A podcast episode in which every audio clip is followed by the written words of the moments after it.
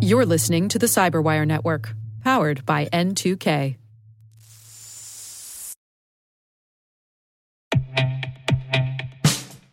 And now, a message from Cyberbit. Mastering cybersecurity is like mastering a sport. You build muscle memory through rigorous practice, then you train as a team to foster cohesion while operating under pressure. Like athletes, cybersecurity professionals thrive on hands on simulation. But traditional courses, certifications, and open source labs won't build you a winning team. You need Cyberbit. Cyberbit offers a hyper realistic simulation environment for your SOC, IR, and C suite to refine your skills, all using the market leading SIMs, EDRs, firewalls, and WAFs they use every day. Cyberbit is offering Cyberwire listeners a free live fire exercise. Sign up your team now at cyberbit.com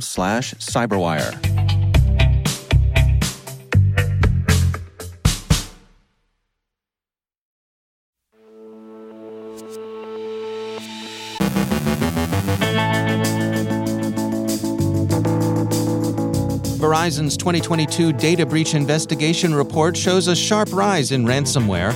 Origins of the Chaos ransomware operation. The GuLoader campaign uses bogus purchase orders. Security researchers are targeted in a malware campaign. Turla reconnaissance has been detected in Austrian and Estonian networks. Ben Yelin describes a content moderation fight that may be headed to the Supreme Court. Our guest is Richard Melick from Zimperium to discuss threats to mobile security and a ransomware group acts like Robin Hood. Or not.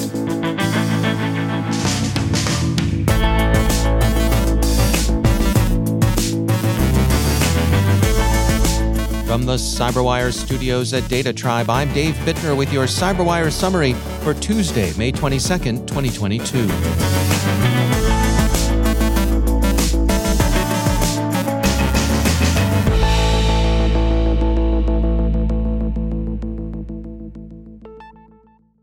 Verizon has published its 2022 data breach investigation report, finding that ransomware rose by 13% last year, a greater increase than the previous five years combined.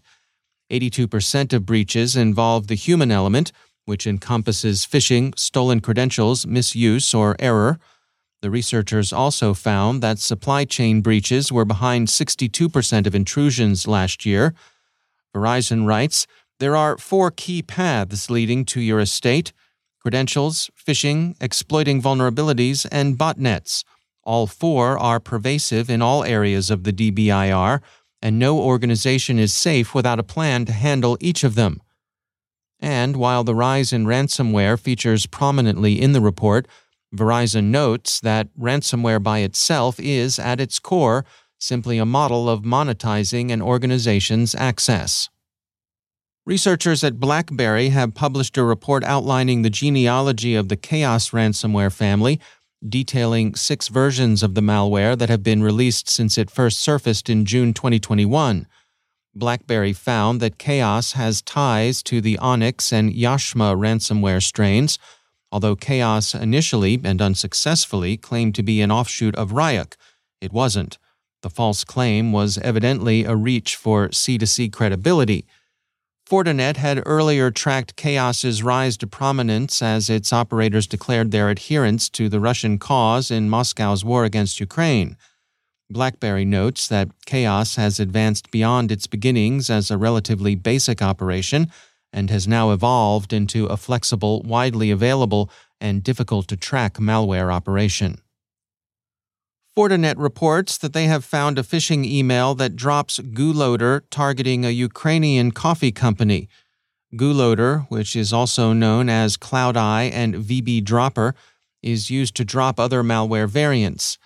The phishing email presented itself as a purchase order from an oil company in Saudi Arabia with a PDF containing an executable for GuLoader.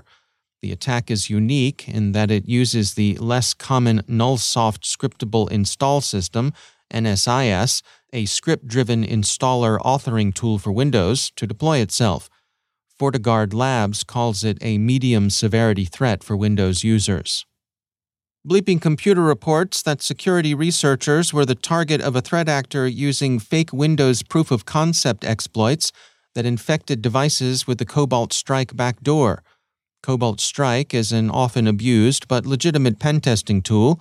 The threat actor took advantage of recently patched Windows remote code execution vulnerabilities, presenting themselves as a security researcher who used the fix to inspire two proof of concept exploits for the flaw on GitHub.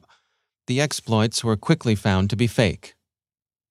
Hyperlocal sites have been marshaled by Russian influence operators to normalize the occupation of Ukrainian villages controlled by Russian forces, Cyberscoop reports. They source their story to Detector Media, which says that the effort is being organized over Telegram. Detector Media writes, We managed to find 88 newly created Telegram channels of the occupiers.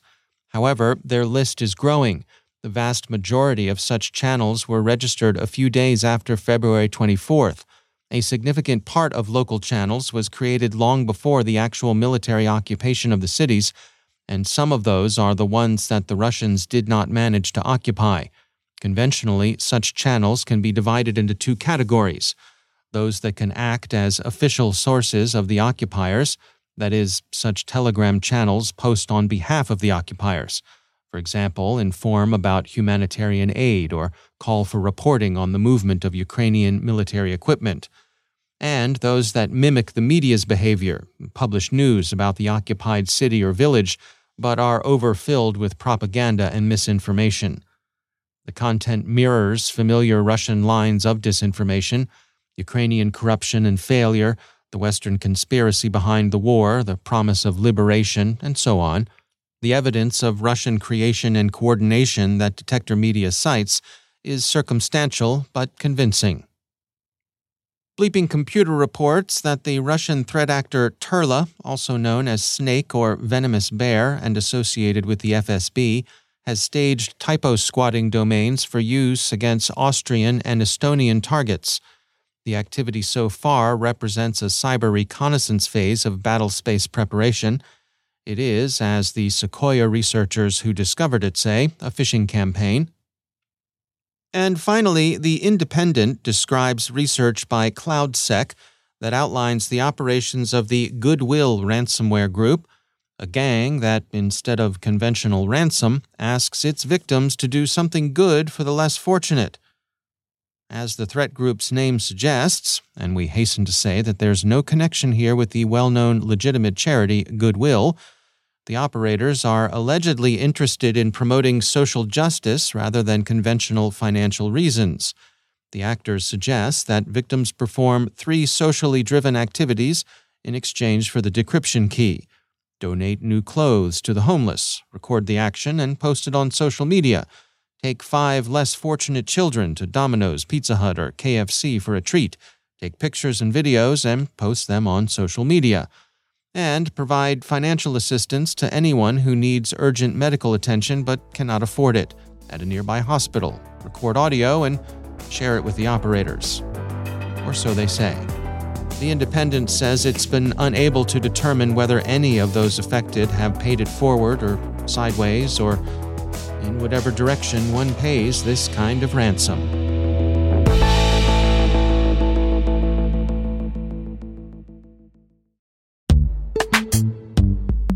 Every day, your IAM tech debt grows. Your multi generational services struggle to work together. Building an identity fabric can fix this. It makes all your identity tooling stronger and allows you to connect any app to any service you want to use with zero coding, zero maintenance, and zero app downtime. Strata's identity orchestration platform separates the identity logic from your applications so you can optimize existing IAM tools and manage them in a single control plane. Now, every vendor, standard, and architecture work together.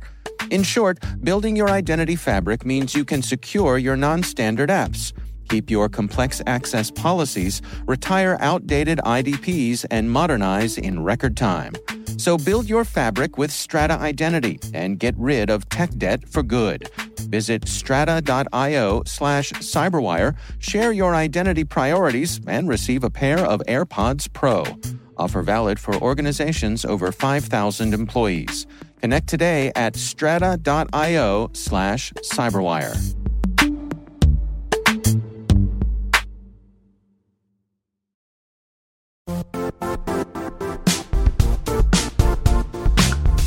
The IT world used to be simpler.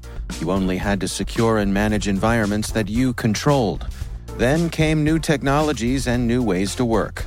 Now, employees, apps, and networks are everywhere. This means poor visibility, security gaps, and added risk. That's why Cloudflare created the first ever connectivity cloud.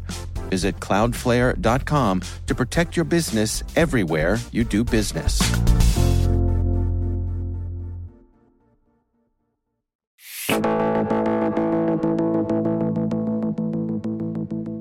Mobile security platform developer Zimperium recently released the results of their Global Mobile Threat Report, which analyzes the state of mobile security worldwide. For insights on their findings, I checked in with Richard Melick, Director of Threat Reporting at Zimperium. So you have your personal device, which is your personal information, which we should still be securing against. And then there's the, the corporate provided device. Well, that corporate devi- provided device, the standard operating procedure right now is to deploy out that device with a mobile device management solution installed on it. And that is your quote unquote security layer. I am here to tell you, you can quote me on this. Mobile device management is not security. It is not capable of protecting against phishing. It is barely capable to detect an alert of a jailbroken or compromised device you can deploy out policies and say what apps are installed and what apps are not. But what if those apps are compromised? What about side loading, where it's not going through the official Play Store, or somebody goes to a compromised website through a phishing link or an email? Um, what if they're uh, connecting into a compromised network? Those security controls do not exist within mobile device management, and that's what is applied towards employee owned devices.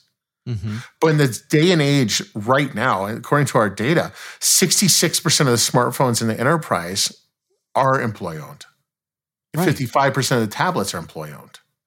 So this massive one in almost one in three, let's just focus on the smartphones, one in three, uh, or sorry, two in three of the devices connected into enterprises are BYOD. So you're not carrying around two devices. That's not happening anymore. You're not deploying out a mobile device management on uh, solution onto my personal device. Why? Mm-hmm. Because that's compromising my privacy. Right. I'm not putting my privacy in the hands of somebody I don't know. This is my device. I paid for it. You're not paying the bill, none of that. And I say that even now, if somebody was coming to say, come to me and say, in order to be employed here, we're going to install mobile device management on your device so we can wipe your device if something was to happen. It's like absolutely not. I will buy my a second device that you can do that to, or mm-hmm. we will work something out but my personal device is my personal device. So now we have that in that, you know, that problem. Let's go back to what I originally started off with. Techno- technologically, there's not much of a difference between the, the iPhone and the and the MacBook, or the Android devices and a Chromebook, or a Windows device. All these devices are computers. Why are we only applying advanced security solutions to the larger devices that don't fit our pockets when they have access to the exact same data as the mobile device that fits in my pocket. And that's where we need to get to. We need to start going and saying, we need security solutions for the applications and the endpoints that we carry. Does not matter what it is. And it needs to be an advanced solution that understands what a threat is. And this is not a pitch. This is just the idea of why does my laptop get all the cool security features and my phone does not? But isn't it a, partially that the the mobile operating systems don't allow for this? It allow for what? That's a that's a broad question there, Dave. Well, I mean, they they don't allow the the security device to have the global access to the device that I think security apps are used to on a desktop computer. Yes and no. So, uh, security devices, security applications do not get kernel access. Uh, that's where the limitation comes. That's the the big difference, and that's fantastic. That's a great security layer. The kernel access is is a technological limitation f- for the traditional approach towards endpoint security on a mobile device. That said, there are the other layers of security that can be implemented, such as phishing protection, network protection, application scanning, and the likes that can go onto this endpoint, onto this mobile endpoint, and say, okay, you are about to connect to a known malicious network based off multiple vectors of data that's been fed in. Or, hey, this application that you're downloading is a privacy risk. Here's why. Uh, mm-hmm. That link you're about to click on is going to go to a compromised website or is going to try to collect your information or sideload an application. There are other ways to protect the mobile ecosystems against the threats that are different in some ways than traditional security, but also very similar. Artificial intelligence still exists for the for the mobile ecosystems. The idea of what does a threat look like in a mathematical terms can be applied towards application scanning and phishing, um, and phishing protection, or network scans and man-in-the-middle attacks. Uh, so there is those software controls that can be installed in the iOS and Android ecosystems, but that that idea, though, is that it's not the exact same as traditional space. You know, based on the information that you've gathered here for this report, what are the take homes? I mean, what, what do you want people to come away from reading this report to? What's the action item here? Take home is, is that the mobile security space is one that we do not need to be dismissing. What we have are devices that have been forgotten about or accepted in their current state for so long, we have to start re educating the market. And this report, I hope, is the start of that re education as we start to build up towards the larger conversation of addressing the full attack surface of everybody from the SMBs all the way up to the large enterprises. The trends do not lie, the data does not lie the vulnerabilities, the exploits, the attacks, the trends, the human element that we have all trained against on the traditional desktops, the traditional endpoints, are still applicable on the mobile devices. That's Richard Melick from Zimperium.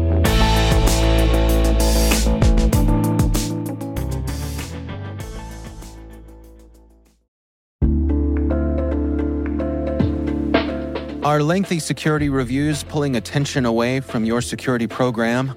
With the largest network of trust centers, Vanta can help you streamline security reviews to win customer trust, save time, and close deals fast.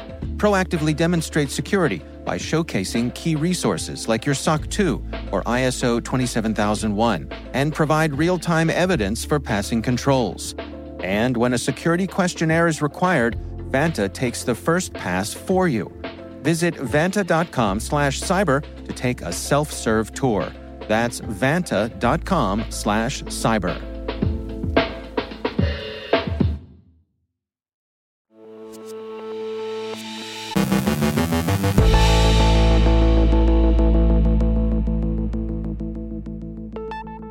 And joining me once again is Ben Yelin. He's from the University of Maryland Center for Health and Homeland Security and also my co host over on the Caveat podcast. Hello, Ben. Good to be with you, Dave. So, over on Caveat, over the course of the past couple of weeks, actually, we have been tracking some interesting court decisions coming out of Texas and Florida. And these two decisions may be on a collision course here.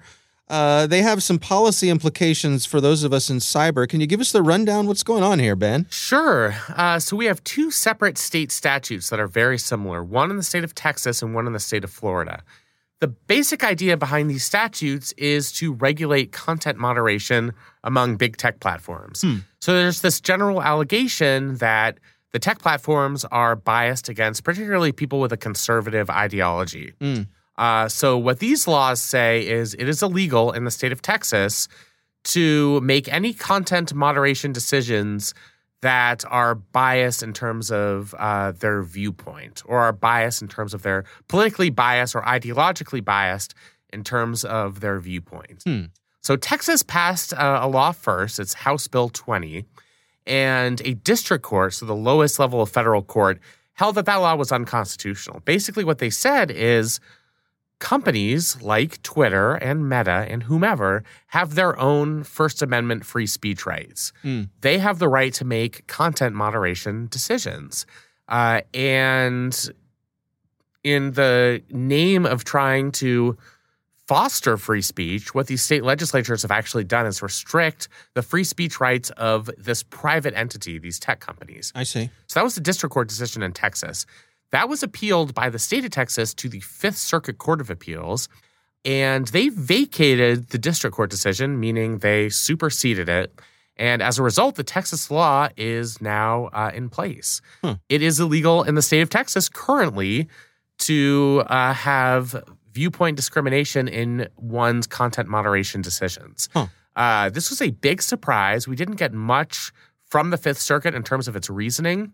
Uh, all they said was that the decision of the lower court, the district court, had been enjoined, meaning it had been stopped. Okay. Uh, but there was no explanation as to how they saw the constitutionality of this issue. Now, there were a lot of raised eyebrows from legal experts and scholars and so forth, right? Yeah, it was rather shocking. I mean, I don't think anybody thought. I, I think a lot of scholars thought that the purpose, in terms of these state legislators, was just to make a point about content moderation, knowing that the courts would strike it down. I see. Uh, but you wanted to get the political message out there, pass a law saying that you think that these platforms are biased, uh, and make the courts do something about it. I mean, that's Right. a, Right. a well worn tactic of uh, political advocacy. But Yeah. the Fifth Circuit, shocking everybody, said, okay, we're going to let this law go into place.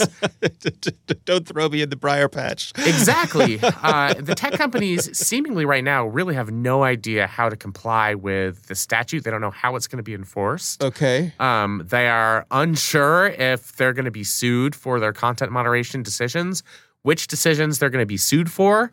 Uh, I think there is a bit of a panic among these tech companies.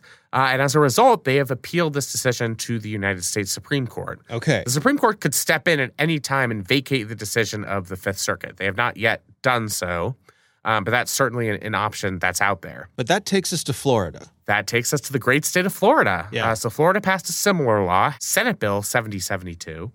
Uh, this bill is nearly identical. It uh, made its way up to the 11th Circuit Court of Appeals, which is the appeals court for the Southeast United States. And that court came to the opposite conclusion, saying that this type of ban on viewpoint based content moderation uh, is unconstitutional. The state of Florida, and for that matter, the state of Texas, have tried to argue that even though these are private companies, they are so called common carriers. Hmm. Generally, our government is allowed to regulate private companies if they are common carriers, where they are the entity that fills some sort of service Mm-hmm. uh, on behalf of the government. So whether that's transportation, something like the railroads who had a monopoly on transportation in the in the 1800s, Yeah. or something like telecommunications company where there really Right. is no government institution who's performing these functions. So the common carriers step in, and it's kind of uh, their prerogative to enforce constitutional rights. Okay. That's the argument that Florida and Texas uh, have been making. What the 11th Circuit said in this decision is these are not common carriers, these are private companies, and they have the right to police their own services as they see fit. Hmm. That is a vestige of their free speech rights. Content moderation itself is a form of free speech. And one really interesting element of this decision was the fact that critics can even claim that they're being discriminated against by social media platforms, the fact that Florida legislators can do that is evidence itself that the companies are First Amendment speakers uh, in terms of uh, how our, our Constitution works. Hmm. Um, one CNN reporter who was reviewing this decision called it the judicial equivalent of pointing out a quote self own, which I thought was uh, very well put. So uh, this this is, could be on its way to the Supreme Court then. Absolutely. So I think we are on a collision course here. Uh, we have two judicial circuits who have come to opposite conclusions as to the constitutionality of these types of laws. I don't believe Florida and Texas are going to be the only states who try some types of some type of regulation on big tech content moderation. Mm. Uh, so we might see more cases like this. And because we have a disagreement among circuits, I think it's very likely that this is an issue that's going to make its way to the Supreme Court.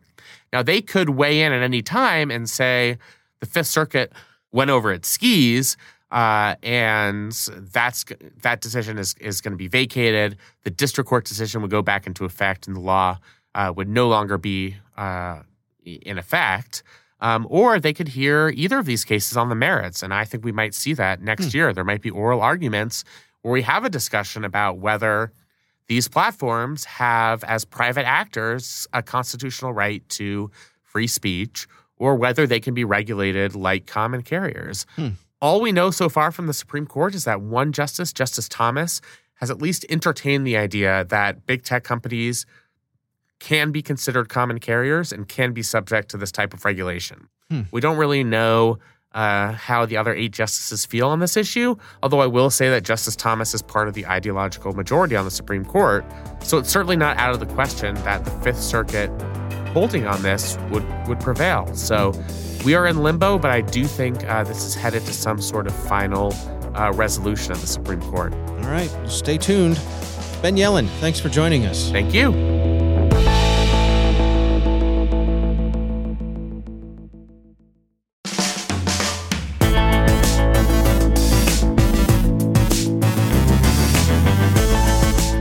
The Cyberwire.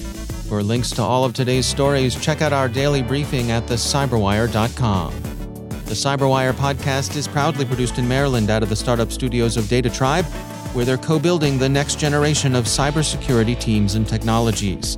Our amazing Cyberwire team is Rachel Gelfand, Liz Irvin, Elliot Peltzman, Trey Hester, Brandon Karpf, Eliana White, Puru Prakash, Justin Sabie, Tim Nodar, Joe Carrigan, Carol Theriault, Ben Yelin, Nick Veliky, Gina Johnson, Bennett Moe, Chris Russell, John Petrik, Jennifer Eiben, Rick Howard, Peter Kilpe, and I'm Dave Bittner.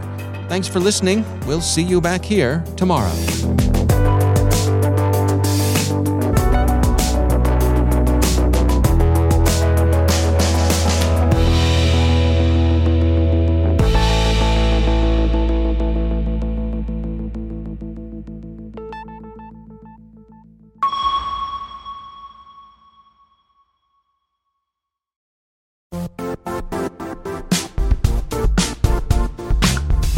And now, a word from our sponsor, Zscaler, the leader in cloud security.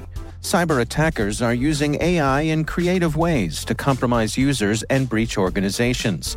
In a security landscape where you must fight AI with AI, the best AI protection comes from having the best data. Zscaler has extended its zero trust architecture with powerful AI engines that are trained and tuned by 500 trillion daily signals. Learn more about Zscaler Zero Trust Plus AI to prevent ransomware and AI attacks. Experience your world secured. Visit zscaler.com slash zero trust AI.